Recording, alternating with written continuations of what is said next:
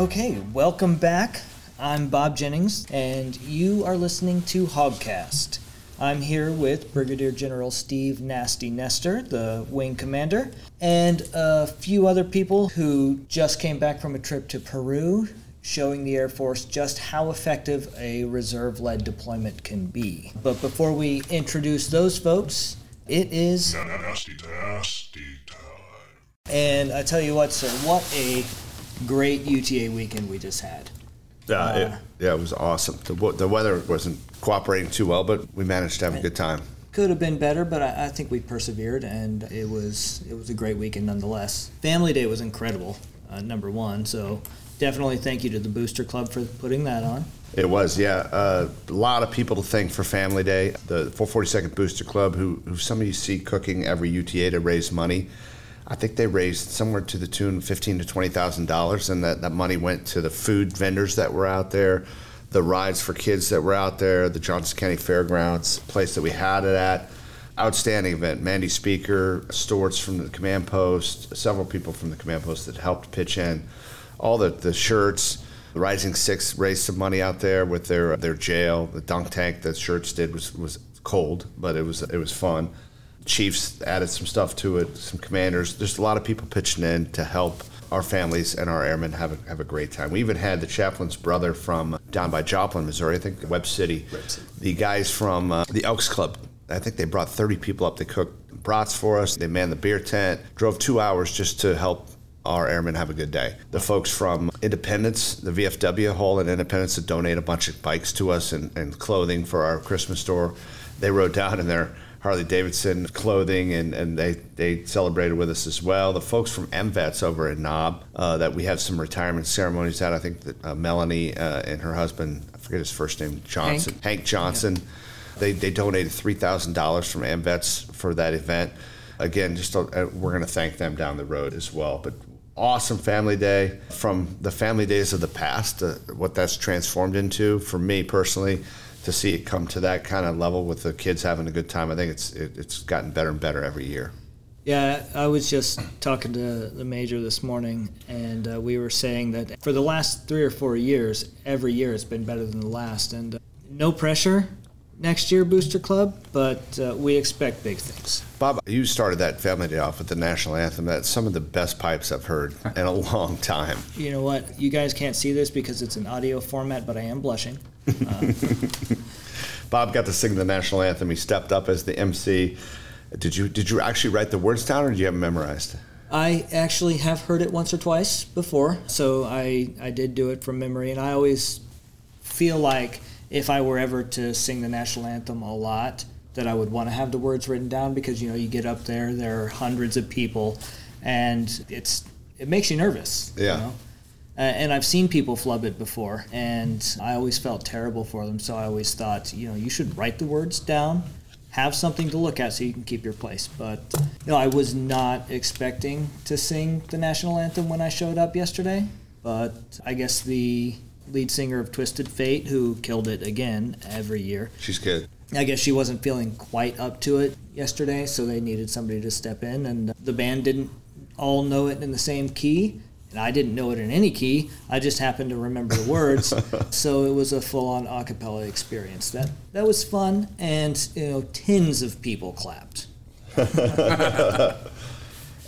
good. That's good. Yeah. Hey, also, I'll just recap kind of what happened this weekend since we're doing this post-UTA. The Chiefs had a great social Friday night at the club, thanks to those guys. And we're going to continue to do that maybe quarterly, maybe have one at the MVETS place to give them a little business.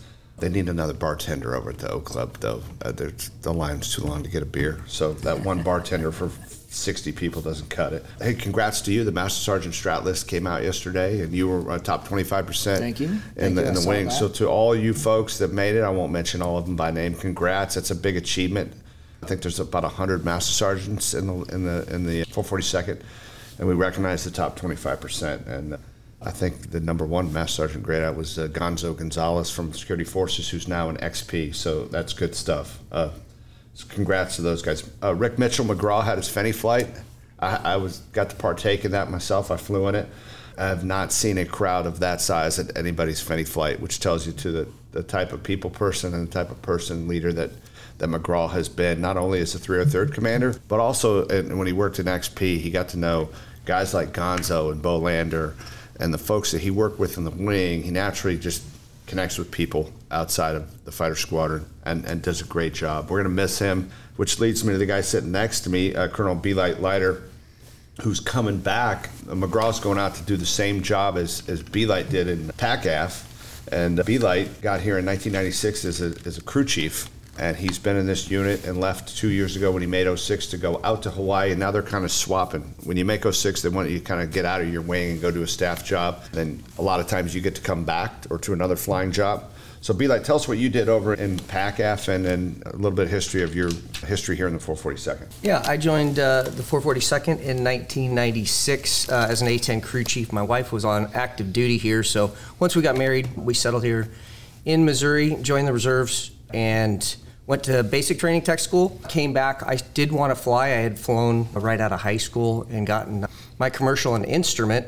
So joined the reserves crew chief, doing the UTAs, but also going back to school at UCM to get my aviation degree, all the while telling all the pilots, hey, I want to be one of you and fly as well. So once I finished my four-year degree, I went up for a board and was luckily selected to go to pilot training, come back and fly the Mighty Hog, which I did from 2001 till 2021, where I went out to the PACOM AOR, working for the Air Operations Center. At the Air Operations Center, we basically command and control all the aviation element within Indo-PACOM, which basically covers about 110 million square miles, so it's a very vast area of responsibility. So luckily, I was able to do well out there, and through the help of General Nestor and Colonel Leonis, I was asked to come back here to the 442nd, which I definitely consider home.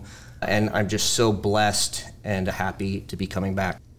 Awesome. I know I worked at, we overlapped at PACAF a little bit. I remember Belite's first couple of days at PACAF, and there was Russian ships all around Hawaii and some bombers and fighters that we were intercepting around Hawaii. I had no concept of what goes on in PACAF before I started working there as far as the daily competition between China and Russia and ourselves. And I see Belite after his first day at the AOC, and it was an interesting day of intercepts with Raptors and some Russian airplanes, and I'm like, welcome to PACAF, it's busy, huh? And he was like, holy cow, that was really interesting work. I couldn't believe all the stuff that was going on today, right? Definitely opened my eyes to all that we have to do to protect American citizens around the world.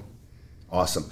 That Belite being a crew chief leads me to another thing that happened this weekend was the dedicated crew chief ceremony, which the second time we've done that, and it's basically a little bit of back and forth. The pilots are honoring their dedicated crew chief, and the crew chief gives him a coin, the pilot gives him a hatchet. Belite was a previous crew chief, as was a guy like Scott Sims. Aaron Berry, Juicy, is another pilot. We wanted to maybe do a podcast with some pilots that have gone from the flight line to the cockpit, and maybe some current crew chiefs like Hunter Southern that's trying to become a pilot in the Air Force Reserves, and we're helping him out find that path to the cockpit as well. And some other guys that we're working with that go fly the sim, work with Bumpus, our sim instructor. And for those of you out there that are interested in it, I welcome to come over to the 303rd, get you in a sim, figure out how that process works to get cross-trained into that. There's been a lot of people showing interest. I had some CE guys that helped me remodel or redo our office space.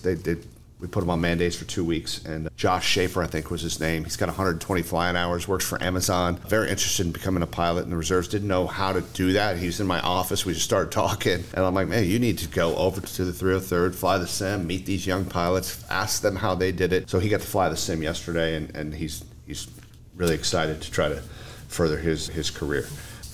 Let's see, what else went on? We also had a lot of suicide and sapper training this weekend, so thanks to Jess Swanson for heading that up in a bunch of different groups and some group settings, and that stuff went well. And the one in the fighter wing staff, we had some good conversations and good stuff about taking care of people in that room, so I'd like to see that. Change Command is going to be November 4th for Colonel Leonis and myself at 1100 on Saturday, the UTA. General Sabrick's going to come up and oversee that and visit our wing. It's our chance to show our wing off to her, the new 10th Air Force Commander. And I'm going to actually try to do a podcast with her. So this isn't my Fenny podcast, but I want to do a podcast with her, kind of brag a little bit about the wing to her, and I want to hear her vision for the future of the 442nd as our NAF commander and what she and Chief Bluto are doing to further our fighter mission past the A-10 in 4 or 5 years. So that'll be fun at next UTA. And we also had a weapons load competition that was cool. There was like the old guys against the active duty guys against the TRs, right, and ARTs. Rio's got some stuff on that. Yeah, hey, I'm also real glad to have B-Light come back, Colonel Leiter. He was my deputy ops group commander when I was the ops group commander. So yeah, so we had a bomb build and a bomb load competition out on the flight line, 3 teams. When it comes to the bomb build, the geriatric team won. I guess they didn't deduct for Advil use. But the people on the team, it was 4 members. It was Chief Calhoun, Senior Master Sergeant Hamilton, Senior Master Sergeant Caldwell, and Senior Master Sergeant Select Griffin. So that's awesome that the geriatric team won the build, but quite honestly, our wing won the build because the winners built it in 9+30. And the third place team built it in 11:15. So those are all quick builds of 6 Mark 82 bombs by our builders. So that's awesome. And then when it came to the loading, TFI team won, which makes me happy. Consisted of an ART and 2 active duty Lobos. And let me see if I can read their names. Tech Sergeant McGee, Staff Sergeant Keys, and Staff Sergeant White. And I'm also waiting for Chevy to hopefully pass me who the dedicated crew chief of the year was. But he hasn't gotten back to me on the phone yet, but they gave that award out at the dedicated crew chief ceremony, as well as the quarterly award, as well as the monthly award. So, the crew chiefs, one of the things I noticed at Patriot Fury is crew chiefs obviously have a huge role when it comes to taking care of the mission. They're the final QC, they called it, before the jet leaves with the pilot to conduct that part of the mission. But, they're having to make pretty big decisions when it comes to if this jet goes or if it doesn't. And I see a lot of the crew chief corps turn into leaders in the Air Force. And when we were at Patriot Fury, we saw a lot of crew chiefs or former crew chiefs in leadership roles throughout the command, not just 10th Air Force. And, that's kind of an example that you put out with the 3 pilots that came off the line and are in our fighter squadron now. I think that's a kind of a universal trend, and crew chiefs are leaders and step up and become leaders in the command. So that's kind of awesome that we did had that ceremony. And I told my crew chief, hey, not only is it you're important for the mission, but you're important for my family. I fly this airplane more often day to day than in combat, and my wife and my kids appreciate what you guys do. So I think that's a real important thing to emphasize when we're talking about our crew chiefs. Very good. Very cool. I think that wraps up the nasty time.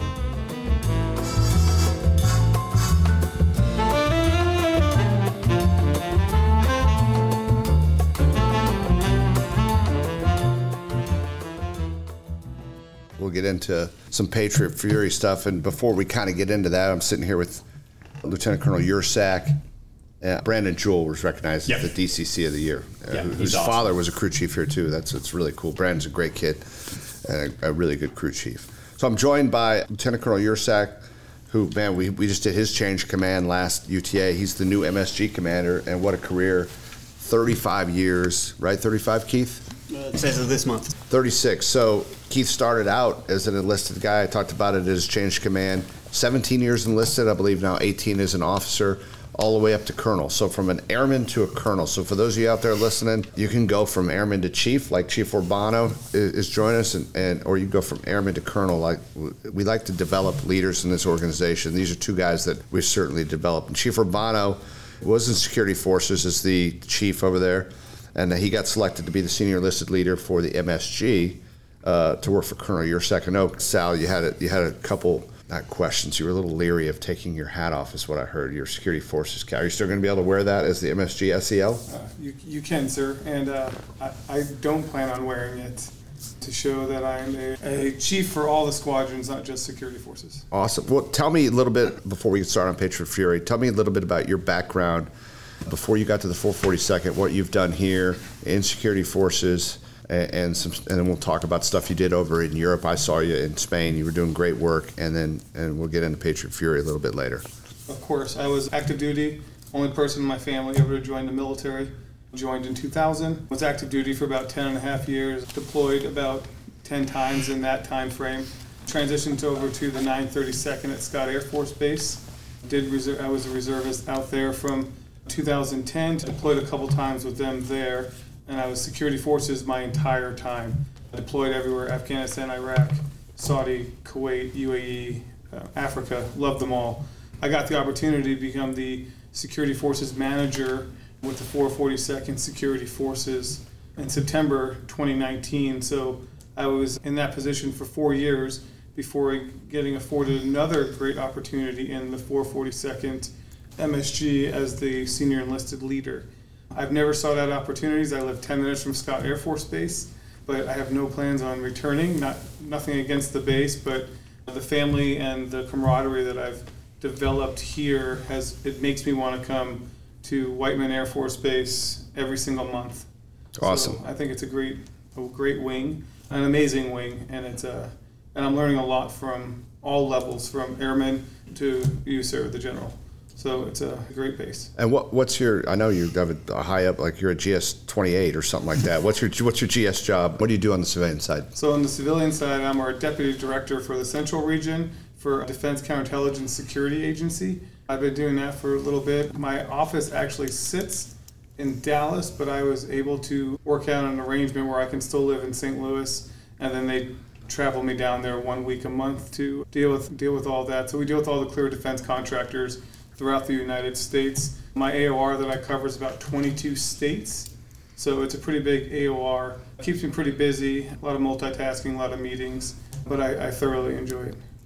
And that I noticed when I was in Spain with you, and Rio talked a little bit about Peru. Your expertise in that area is invaluable to when we go places that you can scout out and look for security issues to our airmen and help us with those things both in Spain and down in Peru, correct? Correct, sir. Yeah. Just lots of training with it. Deployments also helped with that as well. Good. All right, back to Keith before we get on Patriot Fury. So Keith, 17 years prior enlisted, his nickname when he was the exec for 10 years was Ninja. Need it now, just ask. He's like a Swiss Army knife. He can do anything. He's been in FSS. He's been an exec, LRS. Now he's MSG commander. He just gets stuff done. Like I talked about his trip. He went to Panama for 6 months on his AEF, and he ran a huge logistics chain down there for the Army. And like I said, if I'm a one-star that's a CFAC or a lead wing commander in charge of a hub-spoke system in Guam or in Europe or in CENTCOM, and I had to pick a logistics 4 guy to go with me to get stuff done, I'd bring Keith Yersak along with me. So tell me a little bit about what you did here before we start, Keith. Not even sure where to start on that. So my background, again, was the FSS, 17 years there, and I pretty much worked every office within the FSS, and then which... Again, proving myself on the personnel side, Ops Group offered me a job as their executive officer, which got me commissioned and moved me on. And then from there, again, 7 years with Ops as their Ops executive officer. Time proving myself, wound up with 10 years as the wing exec, and then graduated into the LRS as the commander. And again, that's probably one of the most satisfying jobs I've ever had as far as being logistics and being part of the mission. And it just, I can't even explain that feeling, how involved that was and what I learned again. And then also being in charge of people. That was probably the first time that I was really in charge of people. From there, I did a 4-year stint roughly there, and again was asked to backfill in the IG shop, which is another important role, just making sure that people are compliant and doing the things that they need to do, and again building more relationships internally within the wing. And that also led to this next role that I'm currently in, which is the MSG commander.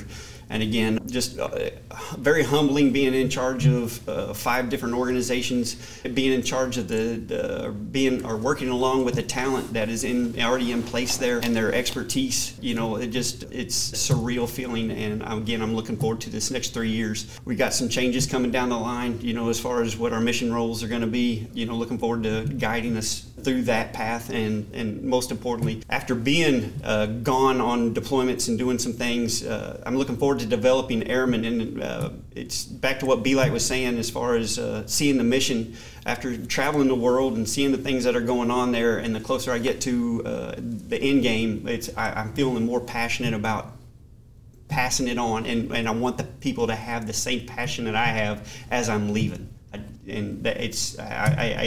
got 3 more years to take advantage of that, and I'm looking forward to it.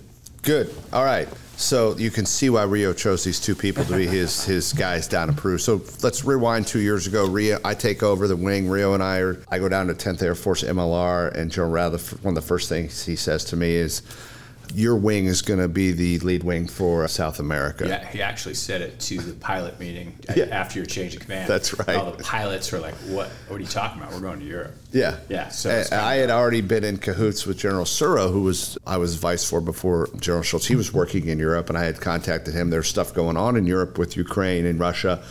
And I said, hey, we want to go train over in Europe. During my 2-year command, I want to get on an exercise over there and do some stuff like we did in Estonia or wherever. He finds this Defender Europe thing for us. And when Radliff said that, I'm like, oh, no, I don't want to lose Europe for this. Right, Rio? Yeah, I mean, you were able to convince him and you know, obviously coordinate with the Luke wing commander. Yeah.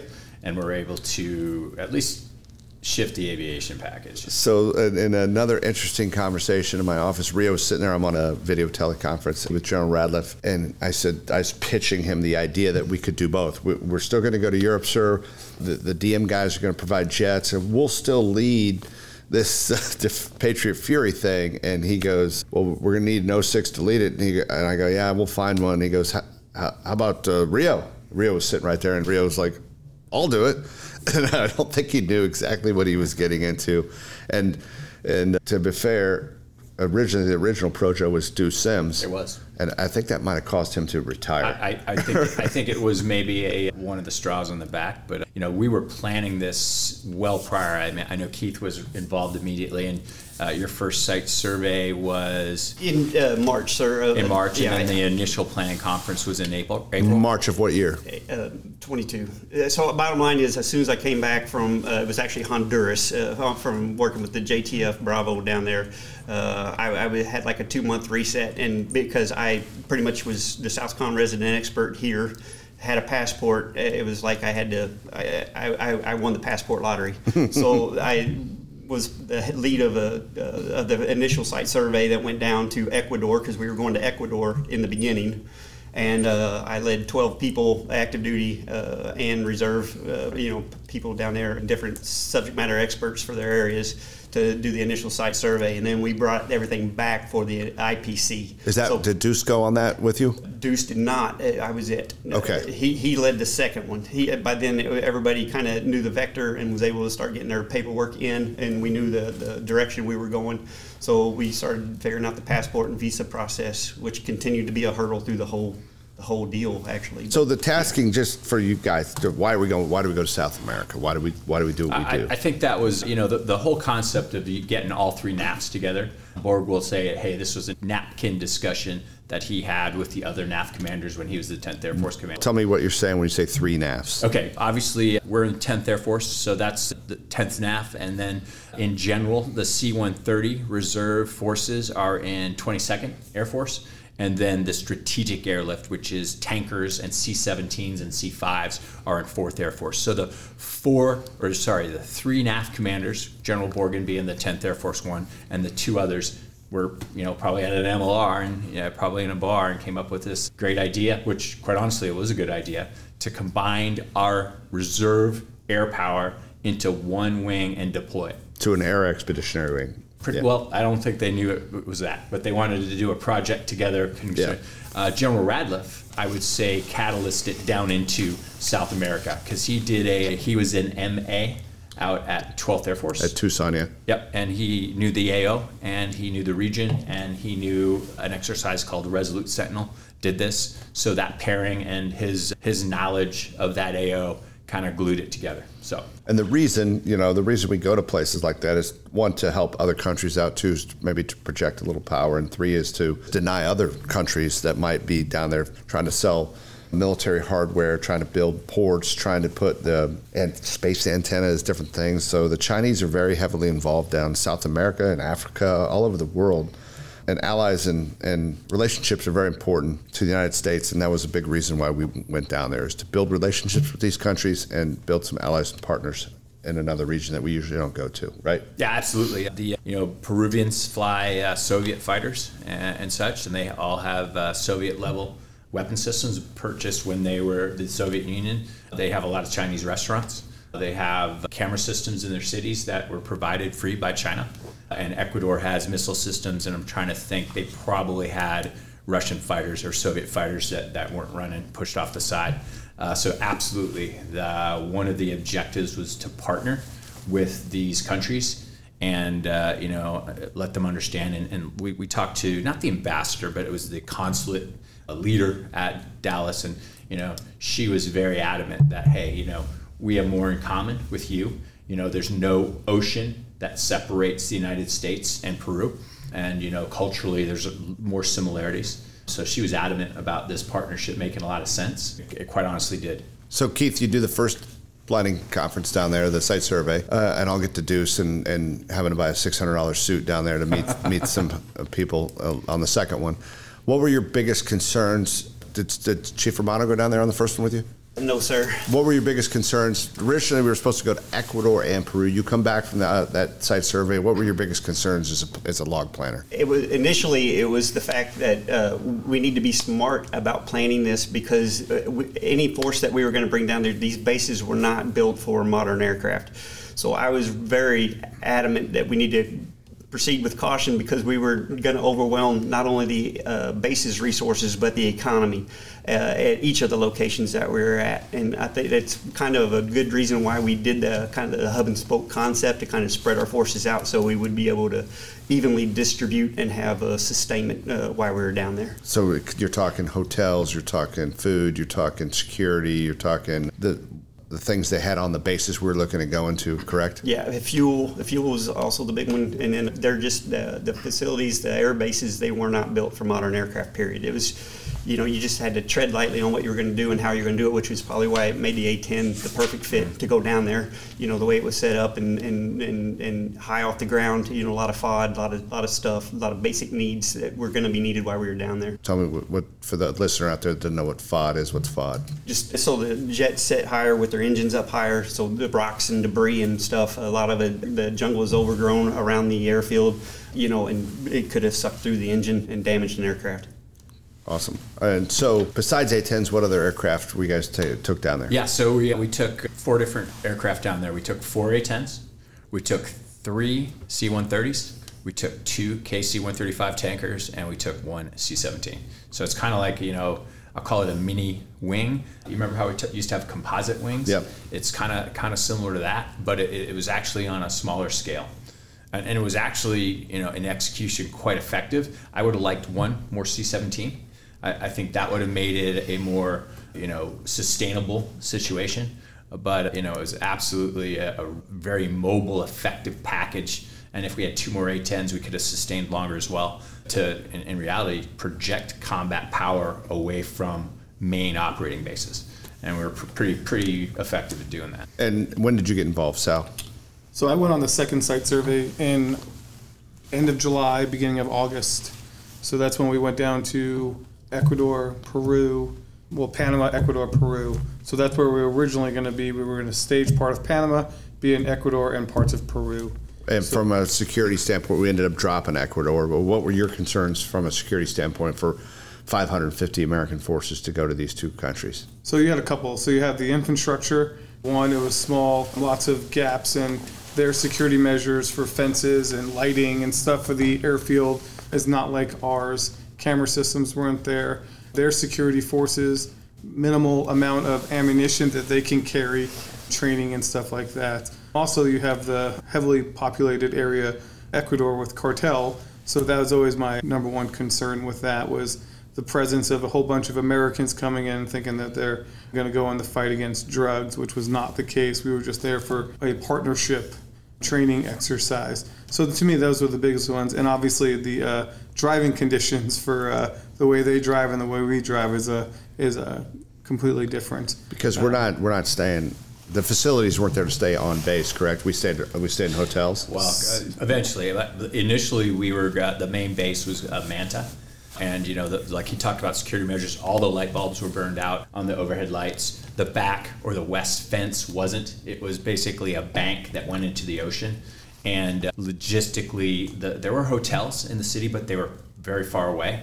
And as one of the DEA agents talked about the best one, he said, yeah, the drug cartels like this, Hotel 2. So just some huge force protection issues that were kind of difficult. So we were going to stay in dorms. And the dorms were, and this is kind of a trend with some of the countries down there, they get things and they don't really maintain them like we do.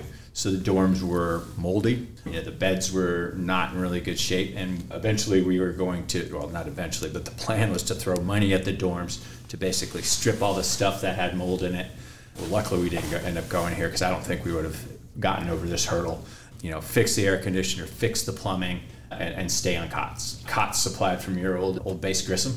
But we're going to have two people per room on cots. And I would have passed away down there if we were living on cots.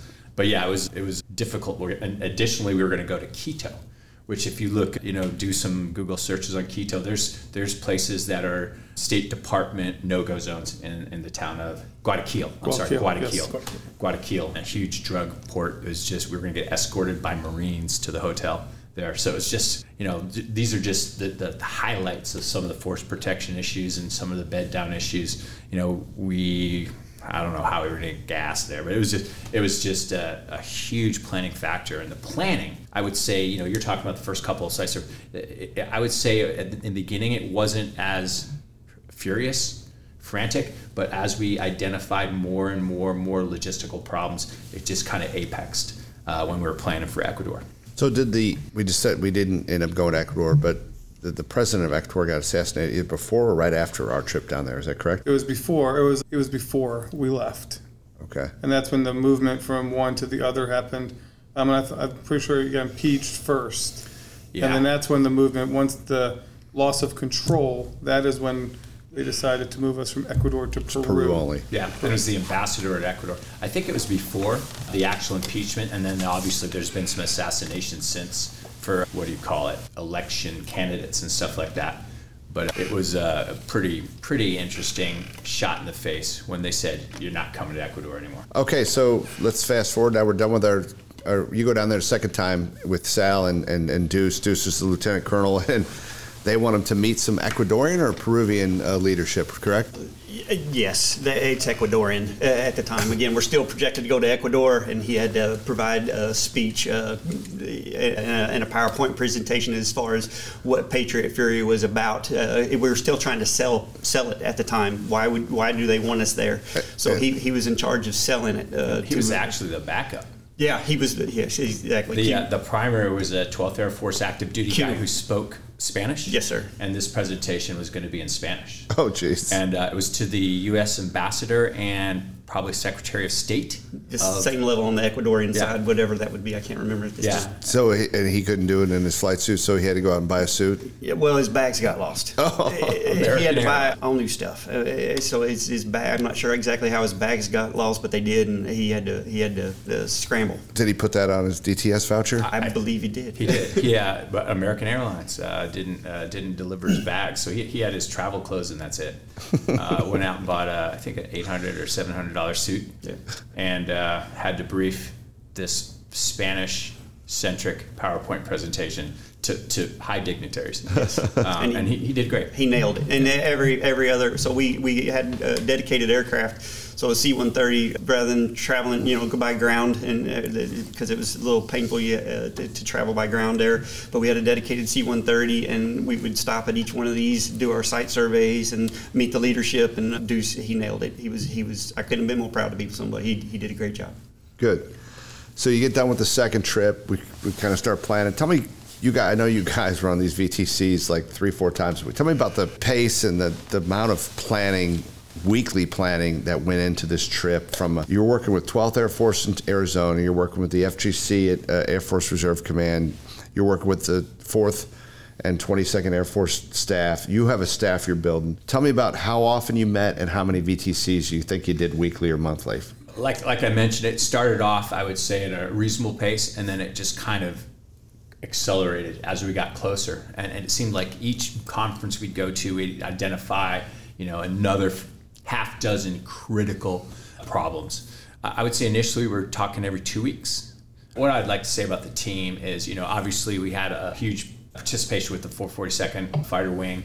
Obviously Keith ended up being basically the A1 and the A4. Chief Urbano was the command chief. Sergeant Cortez, who was the first sergeant down there. But Zero Waring from Moody was our A3, and he was absolutely critical to that. Our JAG, Tom Schmidt, was our chief of staff of the WAC.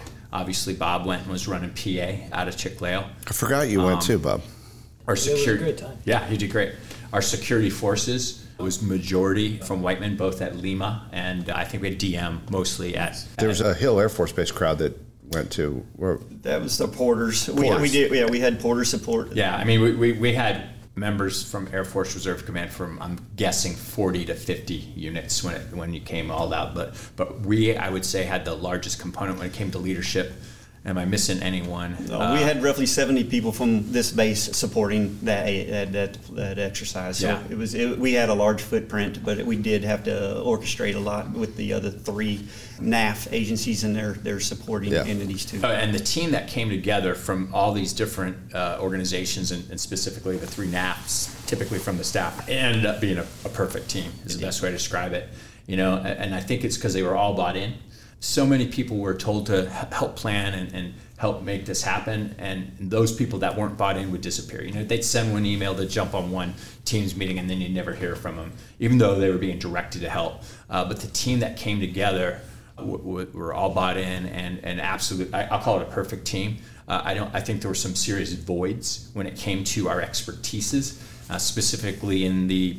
I don't know, the four. We kind of were always throwing darts at the four, not supporting us like we needed to. The four would be maintenance, logistics. Yeah. The maintenance side of it. And that's where, you know, the Air Force is kind of not aligned with the joint force structure. When you say four, what do we all think? I think maintenance, right? Yeah. Not anymore, to tell you the truth. I think logistics. And, you know, when you say four to an Army guy, he doesn't think aircraft maintenance, or he thinks logistics. And we're you know, look at our fours on the NAF staff. Maintenance officer, yeah. maintenance officer. So we're kind of not quite right when it comes, and we saw that. You know, we were thrown a four, and it was a maintenance officer, where I should have been thrown a high-level LRO, which quite honestly are not the fours.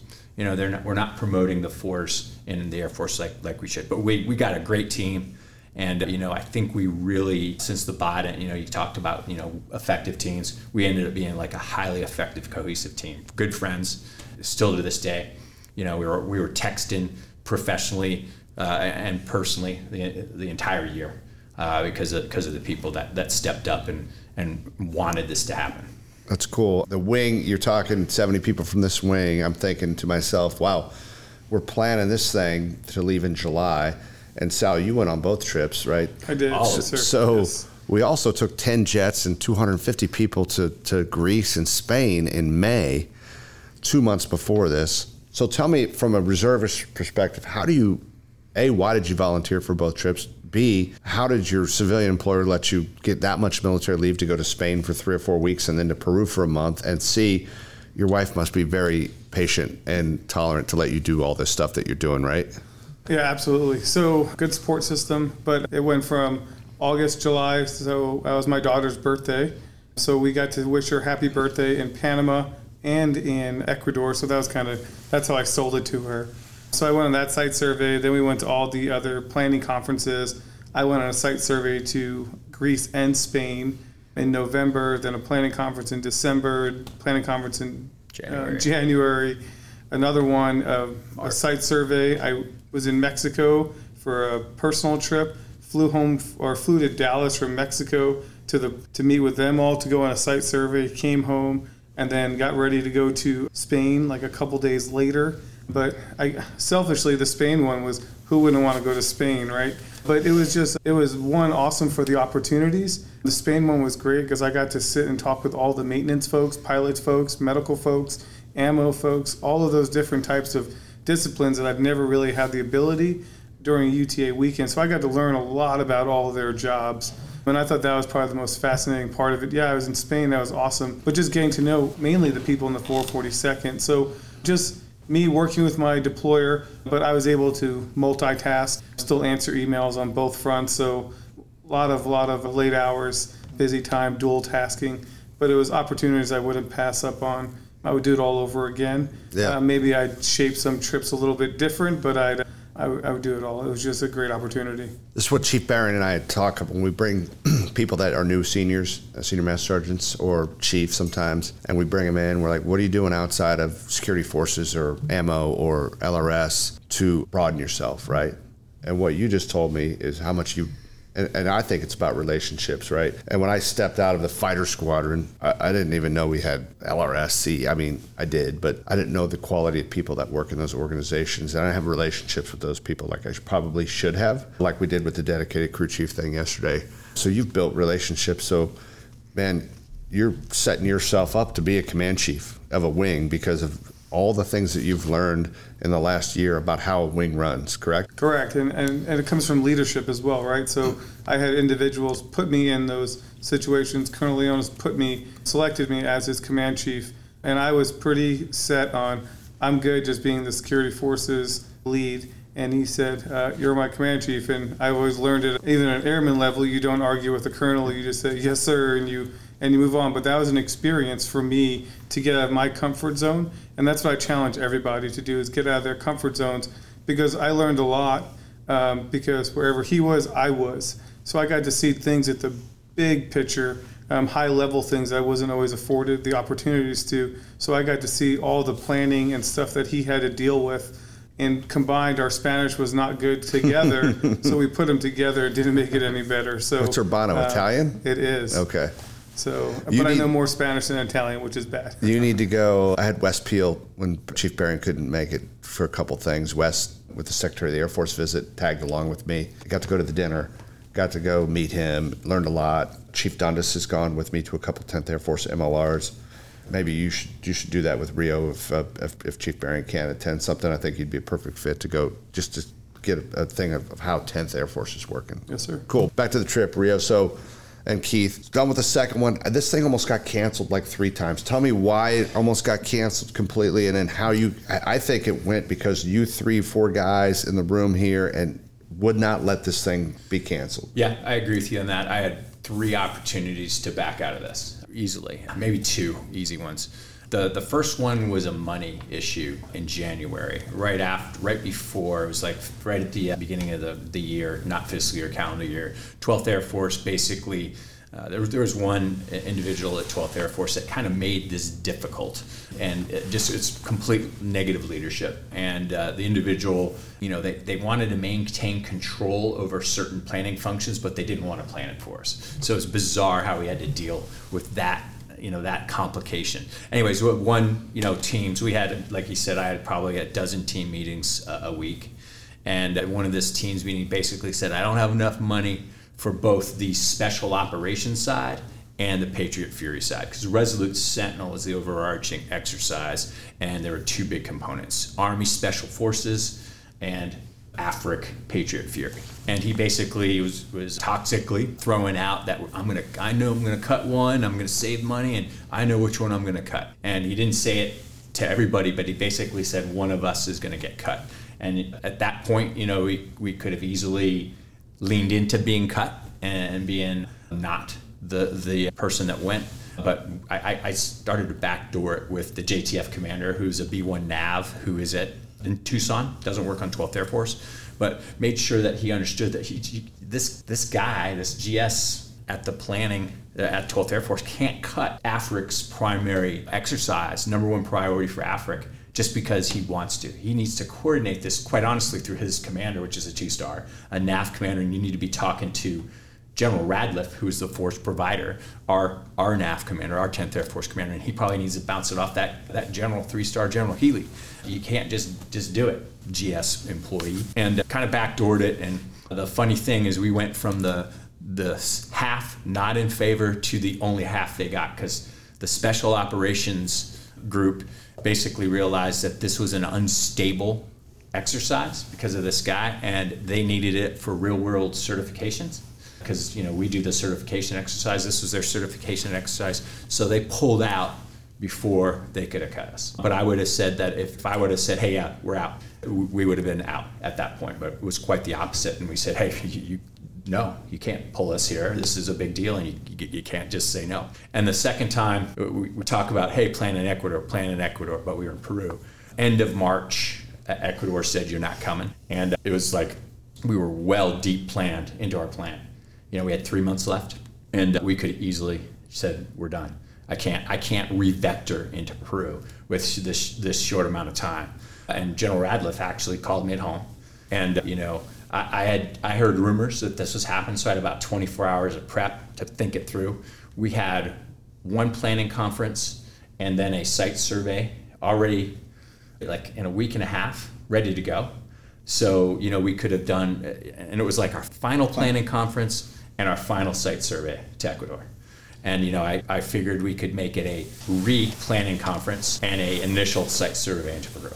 And we basically had a week, maybe and a half, to figure that out. And I told him, hey, sir, we got to try.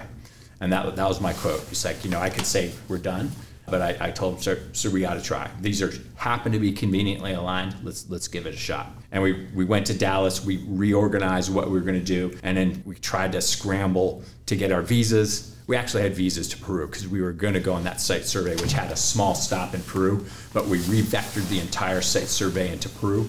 And within 2 weeks, replanned. It was a tough turn. That's for sure. Hi, G. Keith, your comments. Yeah, that's when the games began because, to travel into a foreign land, it's not just a passport that you need, but it's also the visas. Things fell into place. I mean, what were the odds of us having a Peruvian consulate in Dallas, that was willing to help, and that helped, again, push our visas through the process to get everybody down there and kind of pave the way for us. Gas was another big deal going into Peru. We had it all doped out going into Ecuador, as far as because A10 needs certain types of gas additives in the gas, so we had all that figured out going into Ecuador. We had to shift gears and come up with the game plan for Peru, who was not able to support it on the economy. We had to figure out how to get additives down there, fuelers, POL people that were smart in the game to do the additives to the gas. Wound up having to find the assets, make some sacrifices to some of the equipment that we had, in play to come down and support us. Had to sacrifice those so we find and get some R11s, and all this was happening within a month, 4 weeks. When we're trying to make this happen to be successful. What's an R11? R11 is a fuel truck for aircraft. And then what? You're talking Jet A. They had to add what additives they have to put in Jet A so the A10 can. They just can't take regular jet fuel for an A10. No, you have to have icing inhibitor, a static dissipator. Yes, dissipator, and then corrosion control. So those are the three things that need to be in A10 fuel. We did get a waiver. We were working a waiver simultaneously just in case that we weren't able to come through with the additives and how to get them down there. But again, the team came through, got it together. Back to really smart people. Yeah. And Keith jumped way ahead. I mean, when we went into Peru for our final site survey, luckily the infrastructure was better, and we were going to stay on the economies and hotels. But we shifted to the enormous metroplex of Lima, 11 million people, and that Air Force Base was really nice. And then where we went, majority of we basically had a mob, which was Lima International Air Force Base, the military annex there, and we had two FOBs. One was Chiclayo, and Captain Quinez Air Force Base, I think that's the name, and that's an old MiG base. MiG-29s there, and that infrastructure was reasonable, and the town was large, so we were able to hit hotels there, and they were fine. And then we had the base that we were going to use out of Ecuador, Talara Air Base, which is a Su-25 base well up north as our kind of our FARP location, and where we actually fought the war with the Su-25s, which is a Soviet A-10 equivalent, basically, and KT-1s, which is a light attack aircraft made by Korea. So the infrastructure was a little bit better, but the fuel problem, because initially, if you recall, 12th Air Force said, we'll have the same fuel contract. It was the same company as Ecuador, and it just degraded, and I was like, I don't trust this 12th Air Force gig. And it degraded to the point that, like a month out, they said, we don't have fuel for the A-10s. And then we talked about getting the additives shipped in, and no one really took control of that. And they were all over the world because they had to source them from as far away as the Mideast and Hawaii. They were trying to aggregate them and get them down there. And someone said, hey, let's send two fuel trucks down there. And then it got bizarrely complex. We thought we were going to be able to mix the additives in one of their delivery trucks, but they wouldn't let us do that. So we'd use our delivery trucks, but they wouldn't let us pump gas into our trucks. It just every 3 days, we had a showstopper curveball in the gas. And no kidding, the gas plan was not solved until the day prior to the A-10s leaving Moody. I moved the A-10s to Moody without a final solution on the gas. Jeez. And I went over with the A-10 squadron commander, and we actually saw that we were going to be able to get gas one time at the little regional airport at Chiclayo there. But yeah, it's crazy. We ended up, our primary fuel plan was to buy gas, because we couldn't contract gas apparently. That's again one of the curveballs. Buy gas using the air card, which is a credit card for cross countries basically, from C-17 or C-130. Take that airplane, fly it up from Lima to the Chiclayo Air Base, download it from that airplane into a fuel truck that we flew in, throw the additives in with, no kidding, a funnel we bought at a hardware store there. At one point, he was using a what do you call it, a gallon milk jug to put the additives in, test the fuel, and then deliver the fuel. And it was just, you know, that was our, Max was the gentleman that was the pro with the POL. Who was the other guy? It was Max Miller and Thaddeus Jones. Yeah. There were two local experts on that. And then there was two from Moody, too. Yep. And just the fact that those guys were there. And then I'll throw props out to Chief Matthews, who's a 10th Air Force in the A4. He happened to be on the Joint Task Force staff, and he was able to help us put the final puzzle pieces together. But every 3 days, there was an absolute showstopper. So I could have probably said no. And here's the funny thing. The Friday before we started moving the airplanes, that guy from 12th Air Force shoot me an email and he said, you should cancel. And he did. And then I was like, are you kidding me? And it was just like to me and a couple other people. And I basically did a reply. I'll added a few things. I was like, this is my line to cancel, which was basically the day prior to leaving from Georgia. And he said, he made I'll call it a toxic comment, deleted all the other people just to me, basically said, you're a fool. Is best summary. Jeez. Yeah. I don't think they ever thought we were going to get past the passport visa hurdle to make this happen anyway. I really don't. Just back to kind of the support that we received from that industry. Yeah, that's what one of the things I always say. I hate commanders that don't try to get the yes. They just say no, and then they're done. Yeah, this guy was not a commander, and there's a reason why. Hey, I'm going to pause this for a second, and when I get back, we'll talk about when you left for Peru and dates, and then when the Jets came down there and some of the stuff you did down there. Awesome.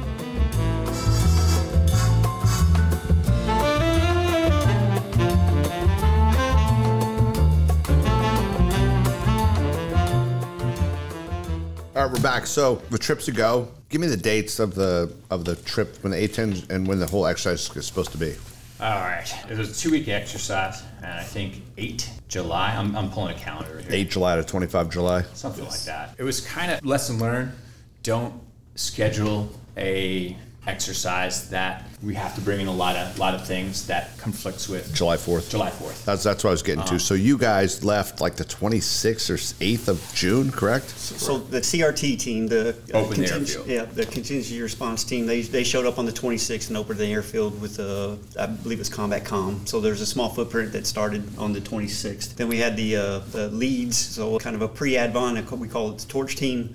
Show up on the 28th, and that was the leadership team. And again, best practice, great call on that one, because like he was saying, we had stuff that was still open items that we had to work through, particularly the fuel.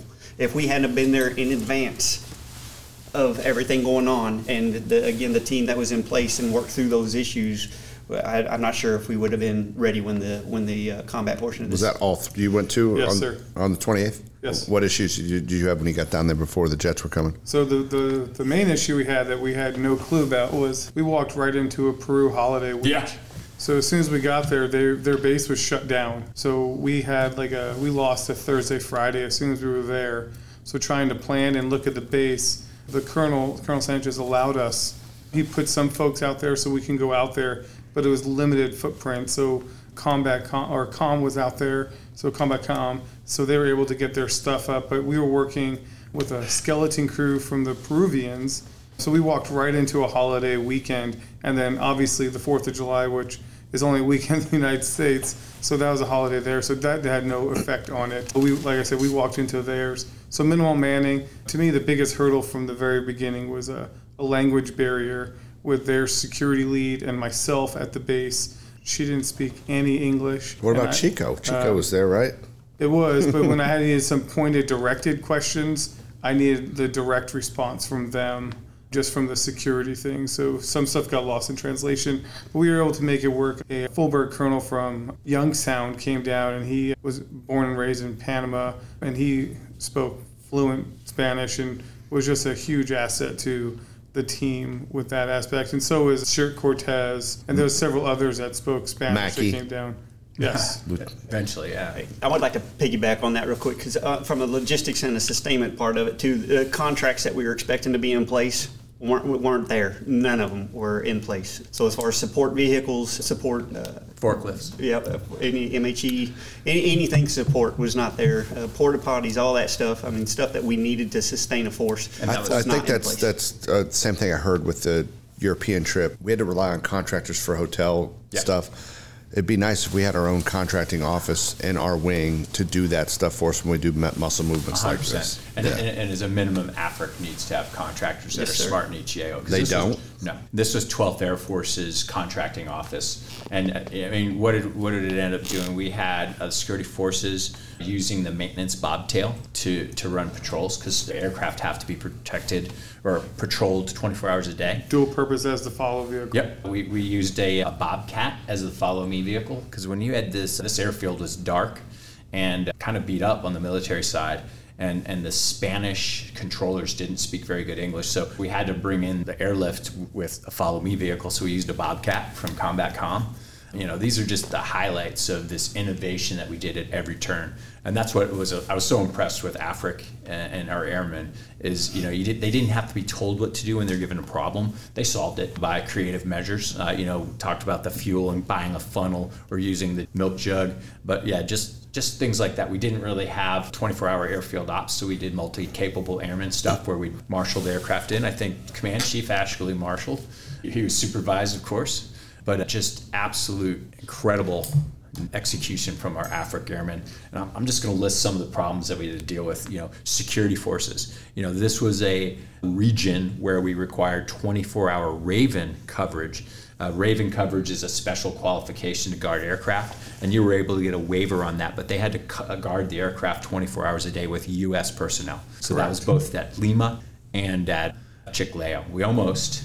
diverted airplanes into that third base where we didn't have security forces, and you were getting in a car and about to go do about a 4-hour drive to go guard those aircraft. If they diverted, they ended up not diverting, but the security forces puzzle. And I don't even want you to tell me what you did with weapons and ammo. I guess you can. Didn't you resource to the embassy? We did. So at first, when they got to Chiclayo, we had an ammo mishap where the flight commander, there was some paperwork error, aircraft commander. We were missing some paperwork, so we had no ammo. So there was an aircraft commander who was supposed to pick up ammo at DM. It was military ammo from a military airfield, and he refused to take it and totally jacked his security forces ammo plan at Chiclayo. So at 6 o'clock in the morning, I was in the gym working out and get a phone call, and they said, we don't have ammo. And so... I had to contact Master Sergeant Gonzalez, now Senior Master Sergeant Gonzalez at the time, who was at Lima, him and Master Sergeant Bellis. I asked them to figure out a way to get me ammo from point A to point B, and I need it now.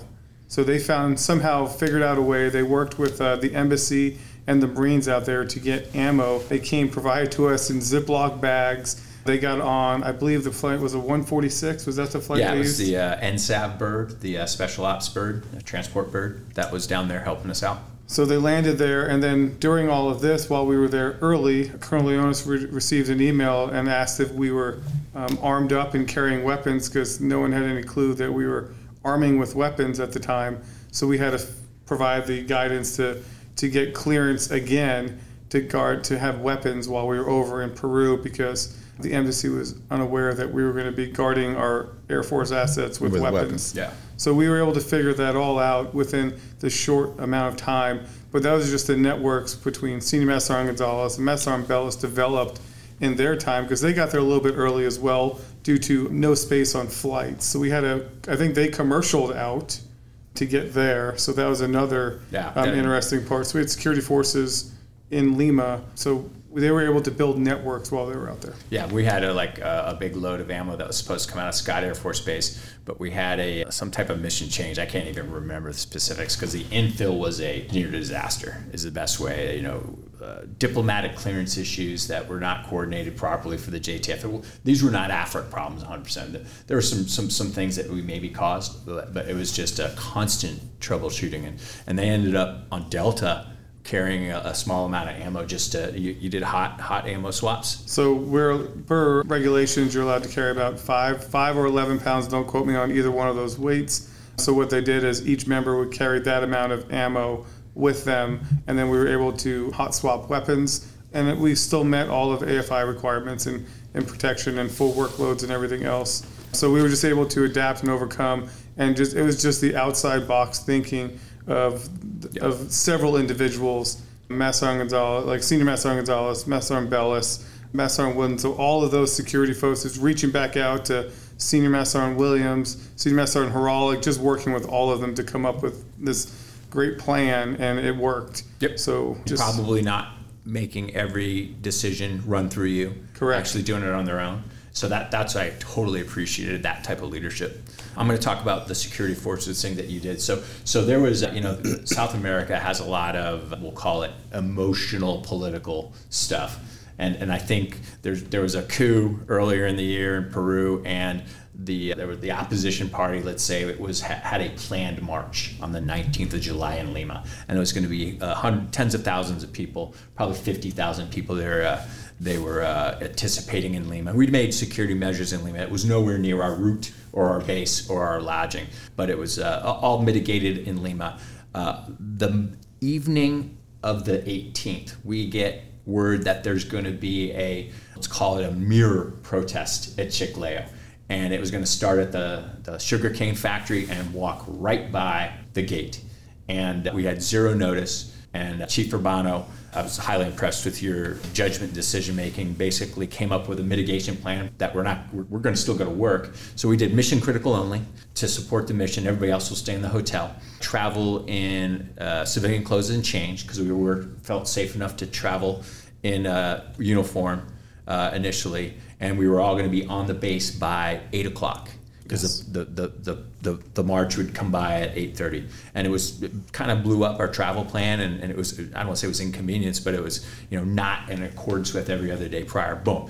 Sure enough, we executed that, and you actually ran out in front of the buses.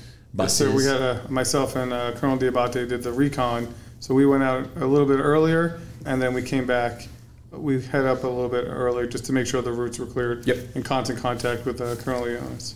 So get on base in time. The protest did go by, and it was a peaceful protest. But, I mean, you never know what could happen.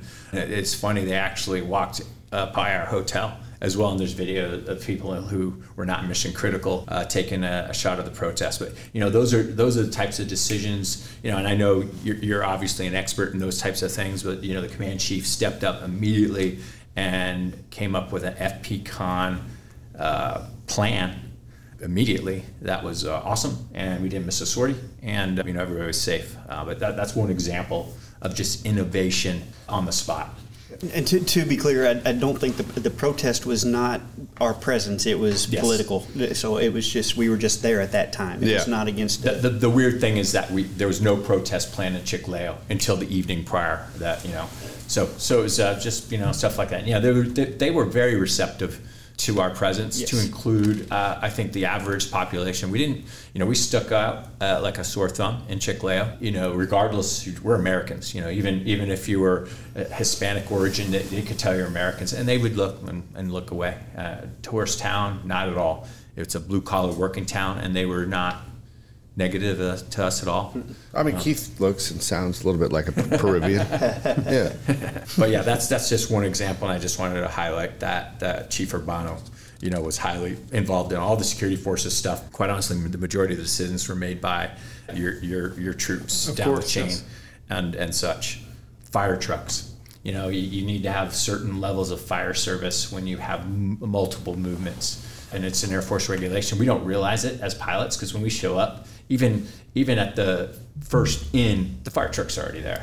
Yeah. So we brought 3 fire trucks, and we're shuttling them all over the country with a C-17. bizarre. And those things are huge. I could not believe that you could put a fire truck, a huge-ass forklift, all these pallets on a C-17. C-17. Pack it full and it's no problem. That's cool. Yeah. Security Forces fire trucks, the airlift puzzle, Lieutenant Colonel Iredella, and quite honestly, Colonel Schumer, my DCOM, who's a C-130 guy. He's the vice at Peterson right now. Just sorting that out daily. Just a massive, massive puzzle. And then the passports, that was probably the biggest pain, because we need maroon passports to go into South America because they're not NATO. And then they required us to have a visa. And just the logistics, Janet Zippo is the one. She's down at 10th Air Force. She orchestrated most of that. And it, again, each one of these steps is roughly normally a 6 to 8 month process. Jeez. Somehow we got, because you think about it, it was not just our footprint, but it was a footprint plus one. So roughly 800 to 900 people, passports and visas. In case somebody fell out, you had to have a plus one. Well, what if it was like, obviously it wasn't. What if it was like, no kidding, wartime situation, 6 or 8 months to get a passport. That was a hot wash item. We definitely went into these countries, maybe look at some of those countries down there. As long as you have a passport and an order under 180 days, they allow you entry. In Central America, for instance, Panama and Honduras. Maybe adopt that and talk about that at the beginning when we start these talks about utilizing these countries and building these relationships with them. Maybe they can help us, help them and explore those options going into it. But that's law. I mean, they would actually, I think, physically have to change their law, to make that happen. So it'd have to start well in advance. I think I might still be signed into Al-Udeid for my 2006 trip. I never really out-processed there. Yeah, I think. The weird thing, the militaries of these countries were so receptive, it gave the illusion that the government was receptive as well. And it wasn't. And the embassies working with the government, and you got pushback pretty much all the time. Yeah. And it wasn't negative pushback. It's just they got lost bureaucracy. Yeah, they got lost to enforce just like we do. So the hogs get down there. You're down there with some A-10s, some 130s, some helicopters. Tell me about the flying mission down there and how that went, and then little hub and spoke action with COM, what Halo and those guys did down there, and a little ops maintenance perspective, and what were some lessons learned? So, maintenance was supplied by, at least at the A-10 at Chiclayo, by DM. And, I went out a lot and talked to them, and, they're closing. Their mission's terminating. So I talked about that a lot, and, it's very sympathetic. And, I basically said, hey, talk to Tyler. Tyler Bain went down, and, he knows what's going on in maintenance, and he can, talk you through the details. But I'll tell you what, so I said I might be in charge in the future. And I told them I thought about it before I said that. It's like, hey, I'll double billet and bring anyone up that I can up here from your unit. That's my promise to you. And I was announced to be the wing commander, but I told them that. So that was kind of interesting. It was because of the language barrier to include, obviously the pilots, they spoke English, but maybe not tactically. They had a planning day, an execution day, a planning debrief day, an execution day. So it was kind of a cycle, very smart. We used the C-130 to shuttle the planners and the debriefers up there. And it was, DM, a guy named Runsfetti, he had some time in 12th Air Force, he had some time in Colombia. And ironically, he spoke Spanish. Really? What were the odds of that? Yeah. Again, back to the perfect team just coming together. I don't know how that happens. He developed a very safe and an effective plan. The missions were basic. Yeah. We'll call it tactical BSA. We FACT. Their Su-25s lasted a week, and then they broke. And then we did KT-1s, which are the newer Korean small attack aircraft. Very positive interaction with them. And when it came to mission, and we did FARPing. That was where we go up to that northern base, and we'd get the C-130 come from Lima, load the armaments from Moody, the Moody team. They were awesome. And then take the armors and the gas up to that base, and we'd FARP. Chiclayo. Go from Chiclayo to Talara. So basically it was Lima South, Chiclayo Middle, and Talara North. And turning and operating out of Talara, I actually, to try to put this in perspective, when we were in Ecuador, and it was just kind of a jungle triangle, but when we stretched out for Peru, because Lima and Chiclayo was 250 miles, and then I think Talara was like another 170 miles. So these were we were stretched out. And I took those distances and took it over to China. And Lima is kind of like Manila. Guam. Manila and Clark Air Force Base. So, you know, we go and we do our mob at our main operating base at Clark Air Force Base. There's a small international airport that looks just like Chiclayo on the northern part of that Philippine island. I don't know what the name of the island is.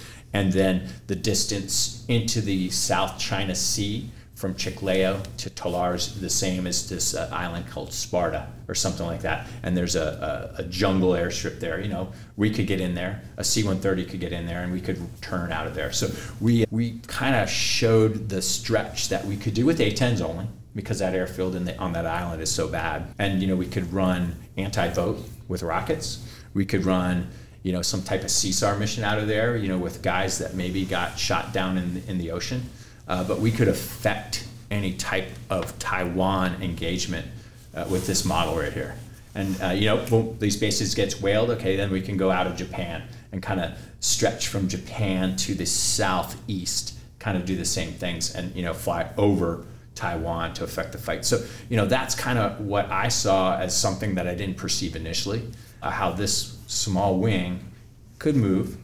And, you know, move people, move equipment, and affect the fight like that. It was pretty neat to see that. But you know, our objectives were partnership. And I'll tell you what, great friends down there. You know, the partnership was phenomenal. They loved us. They had a family day, and we were the heroes of the family day. That's why the culture is so similar to us. And you know, I remember that when we said that this is the first time A-10s have been south of the equator.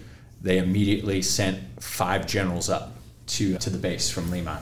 And no kidding, the day prior they had a band practice, and it was like the biggest ceremony, and there was a line of saluting when they came off, and you had to look them in the eye. You were directed to look them in the eye when you saluted them. And it went from the super formal arrival to when I'm giving a tour of the A-10, being translated by one of the guys there. His name was Fidel Castro, no kidding, a colonel in the Air Force who went to Montgomery. He went to Air War College. Oh, he did? In the United States, yeah. So he's a big Chiefs fan and stuff like that. It's kind of funny. But anyways, these generals, who some of them were Army generals and some of them were fighter pilots, went to, you know, it's like the super formal look in the eye. They're giving me hugs, and, you know, I'm sitting on the rail with their chairman of the Joint Chiefs of Staff equivalent, and he's just talking to me about being an Army officer, and, you know, he loves the Su-25s because they protect his men. And it went from this super formal ceremony to this partnership that was personal.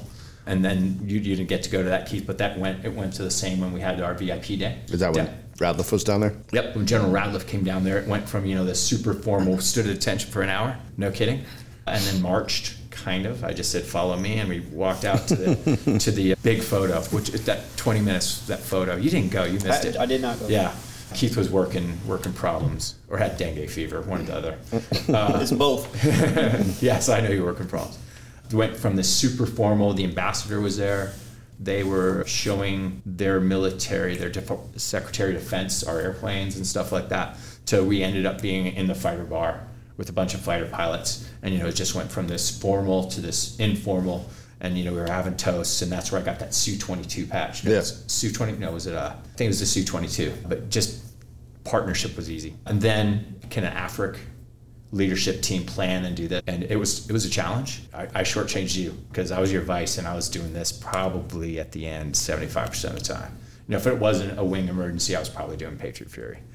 And, you know, obviously these guys, you know, we had Zero. He's a group commander, yeah, full-time commander. Keith was the IG and the LRS commander, and he was doing this, taken away from some of our normal jobs. It was a challenge. And I'm just talking about our team. There's other guys that had the same draw. We didn't get resourced properly. Yeah, that's kind of what I briefed General Healy in your absence at the end. When we can't just keep pulling from wings like this to plan these kind of trips. And there's, you know, like there's people that are twiddling their thumbs working from home right now that could have helped, and we're experts. And then the other two things were ACE, and, you know, just talking about the stories with the fuel, no contracts using. We were doing ACE beyond just that FARP plan that was planned at every turn. And then we had some medical ACE stuff too, and that maybe was not at the level, but, you know, when it came to aviation operations and ACE, AFRIC should be proud. And then I'll tell you what, we did an AEW, all AFRIC. never been done before. Yeah. And it wasn't a TDY to Jaded Thunder or a TDY to Nellis. This was a TDY to our, we'll call it a very austere country in a lot of ways, and under-resourced all the way. We probably did no one in the Air Force has ever done this. You know, Bob, from a PA perspective, how, did the Peruvian television, did they cover that down there? Did they have TV people, and how'd they cover it? We did get some coverage. We got a lot of attention right when I first got there. I had taken some photos and released them and posted them to our Facebook. And apparently the commander of the base at Chiclayo called his security lieutenant in and just chewed her out. Like, where are these photos coming from? Do we have some kind of leak on this base? And so I was real quick told to stand down. Colonel Schultz was down there? Angry? I stood down for a day while that was resolved, and they were assured that, yes, these were officially released photos. We had gone through all the proper practices, and everything was good to go. And after that, they were just wonderful. The local PA guys took me in. They were walking around with me. There was their 82nd anniversary celebration for the Peruvian Air Force, and one of their guys just grabbed me. He was like, come along, take pictures with me, get up here where, you know, we can get better shots. It was fantastic, and we got some traction on local Facebook pages, a little bit of local media action. Nobody came out to the base that was media like they did in Greece. There was a lot of local media and a lot of tail spotters who wanted to come out for that. But I didn't see any of that in Peru. I was a little bit surprised, especially with the A-10s the first time being south of the equator. I thought we would end up with more like news media type folks. Yeah, I think they're concerned more about general living. You know, at least where we were in Chiclayo, Lima, you know, is an international airport, so an airplane's, you know, not going to draw a lot of attention. But our fighters, you know, when we were getting gas, but I think they're more focused on, you know, they're obviously not very, it's poverty. And, you know, I kind of, if anything hit me was how much trash and how not to the same level of living conditions. And you talked about that when you came back from Honduras. Yes. That kind of hit me. So I don't think they were concerned about a couple airplanes on the ramp, you know. Last, I want to talk about the lodging, because I've never seen Keith so spooked. So when 12th Air Force went down there, they somehow created a contract with a handshake that we're all going to check in on the 24th of June and leave on the 25th of July. Yeah, and no one was there on the 24th of June. So they charged all of our guys full. I mean, even if you showed up on the 8th of July, you checked in on the 24th of June. And he tried to get that resolved over and over to the point that he thought he was going to get arrested. And I remember, I'm not joking, I've never seen Keith kind of like get shuddered when this police officer walked into the hotel. And, it wasn't quite that way. But they were wanting to also charge people that didn't show. So the people that didn't, some of us did not get our visa passports done, and we had to go without. So even their rooms, and that was the part, I believe, where we had the general manager and I had a conversation, and it was a little spooky. I'll just leave it at that. A little heated. But fortunately, I got AFRC's lead FM planner on the line that night. He worked some issues out and came up with a plan, and the hotel was acceptable to that, so it kind of diffused that situation. Do you think that's why a bunch of your guys got roofied then? Yeah, I don't know about the roofie part, but yeah, I mean, it did get real for a few minutes. I called this a tweener. You know, it wasn't a combat deployment, but the conditions were more like combat than a standard TDY. And yeah, we had a guy get mugged and rolled down in Lima, a lieutenant colonel, orthopedic surgeon. And he woke up in a ditch with no phone and no, you know, he's lucky. But he was out by himself late night. He made a mistake. Yeah. He made a mistake. But we had pilots from DM get drugged, and they were with one of our pilots, Jekyll. Yeah. You know, and these guys were lieutenant colonels, former squad commanders. They weren't drinking too much. They're also airline pilots, so that they're used to traveling international, and they were targeted. So it's not a vanilla AO, that's for sure. You definitely had to keep your eyes open. We had great security measures at Chiclayo where not to go, and I think everybody complied with those. Lima was a little less controlled because it's a huge international destination. And Bob, you did both Greece and this, just like Sal did. You did both Europe and then this. I did, yeah. It was a busy spring and summer, I'll tell you that. But it was a worthwhile. Great experience, very worthwhile. The crash course in Spanish was lovely. I know probably twice as much Spanish as I did when I got there. At least by the end, I could order a hamburger without Google Translate. So that's something. That's funny. I'll tell you guys this. Just from my perspective, a year and a half of planning from the three of you, I would tell you, Sal, that you're in the MSG SEL position probably because of the work you did on this trip and the work you did in Greece. Keith, you're probably in the MSG job because of the work you did, not only because of the work you did with this, but what you did in Panama, what you did on this trip, and what you've shown outside of the wing that you can do in leading people and solving problems. And I would say, Rio, to take this challenge on, and General Ratliff watched you work. It's a big, not only the only reason, but it's probably a big reason you're taking over for me here in 2 weeks, because of the job that you did as an Air Force Reserve leader to show that you can take and just not quit. You had chances to cancel, and you kept driving. And I think it's a big reason why you're getting the opportunity to lead the 442nd Fighter Wing next. I appreciate that. And you know what? It's making decisions without asking your boss is as long as you're not criminal or completely stupid decisions, that's what you got to do. You know, we can't, you talk about that. We can't make every decision for people down there. Do it on your, you know, make decisions on your own. Make decisions on your own. They're probably going to be plus or minus 25% good to go, and you'll readjust if necessary. So that's I think that's what General Ratliff liked. Yeah, and I making decisions. I don't think that I had nothing to do with I don't think you ran anything by me on this trip for a year. Yeah.